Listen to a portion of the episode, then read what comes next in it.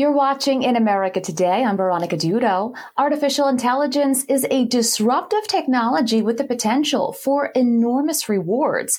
With a surge in investor interest, many Wall Street analysts are racing to identify the best AI stocks. But should you be cautious amid the hype?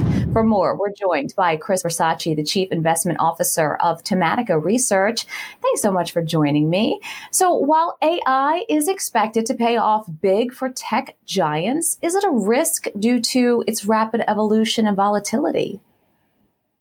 Wow, great question, Veronica. You know, we're, we're just going through the current June quarter earnings season, and we're hearing from the likes of Alphabet, Microsoft. Uh, you know, next week we have Amazon. So we're going to get a lot of, you know, more insight into what's going on on the AI front. More importantly, uh, what the demand factors are and whether or not these companies are going to have to continue to invest uh, building out their capabilities for GPUs, data centers, and the like in order to meet that demand. Um, you know, so far what we heard from Alphabet and from uh, Microsoft is just that they do need to ratchet up their spending. That likely means that the benefits to their bottom line from AI demand won't materialize in the next two, three quarters. So we'll have to kind of, you know, look for other uh, ways to benefit from this. So if we're looking for stocks that are poised to benefit from that spending, again, whether it's Alphabet, whether it's going to be um, you know, uh, Microsoft or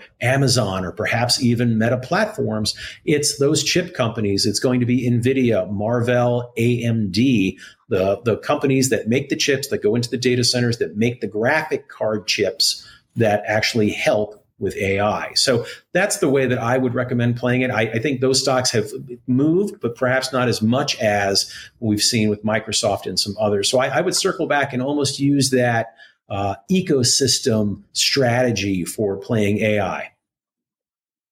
Now, recently, Microsoft executives said the service will start generating the bulk of its revenue in the second half of its fiscal 2024. It appears AI is here to stay. Would you agree? I think, you know, it's kind of a different way to think about it. But, you know, if we think about what the internet was back, you know, 20 plus years ago, we really didn't have a good sense of what it would evolve into today. And I suspect that's going to be the same with AI. We, we have some early indications of what we think it can do. And there's, you know, companies like Microsoft that are in, starting to uh, embed AI related tools into Office. Google is starting to use AI tools to identify uh, ads as you search, so it has a better conversion rate. And I, I think this is very early days for AI. Um, you know, back in you know 1998, 1999, did we think that we would be streaming as much content as we had? You know, video conferencing the way we are today? No. So I, I do think that the uses for AI will be probably more widespread than we think. Probably a little more disruptive across a wider number of industries. You know, we could easily see this being a boon in healthcare. The only thing we have to be careful with this, uh, Veronica, is that as AI, you know, expands, it is going to introduce new concerns about data privacy. So right now, it's the wild, wild west when it comes to AI and its ever expanding capabilities. Regulation, of course, is on the horizon. How will that affect the profitability of some of these AI stocks?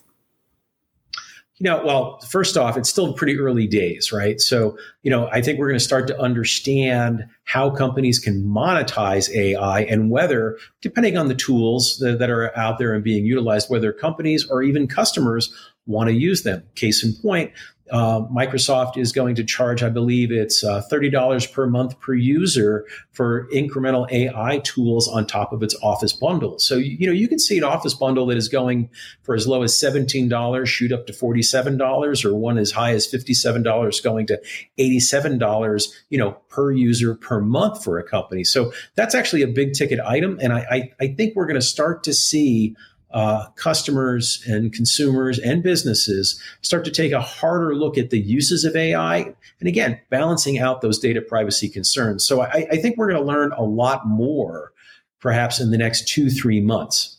Sorry, sorry, Veronica, next two, three quarters. Great. Well, I, am sure Wall Street and Main Street will be watching. Just a, a, fascinating topic of conversation that everyone seems to be chatting about. So, Chris, thanks so much for sharing your thoughts.